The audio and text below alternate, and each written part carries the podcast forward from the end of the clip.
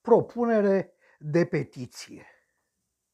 Doresc să amintesc faptul că se lucrează la aproape toate pasajele de pe centura Bucureștiului, că se lucrează la autostrada Pitești-Sibiu, la extinderea metroului până în centura Bucureștiului în direcția Berceni, la drumul rapid Craiova-Pitești și la destule alte prostii.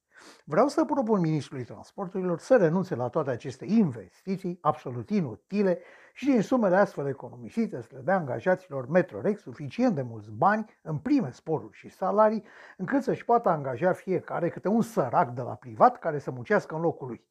Pentru că denumirea Metrorex nu este corect înțeleasă de masa mare a populației care nu pricepe jocul de cuvinte latinesc.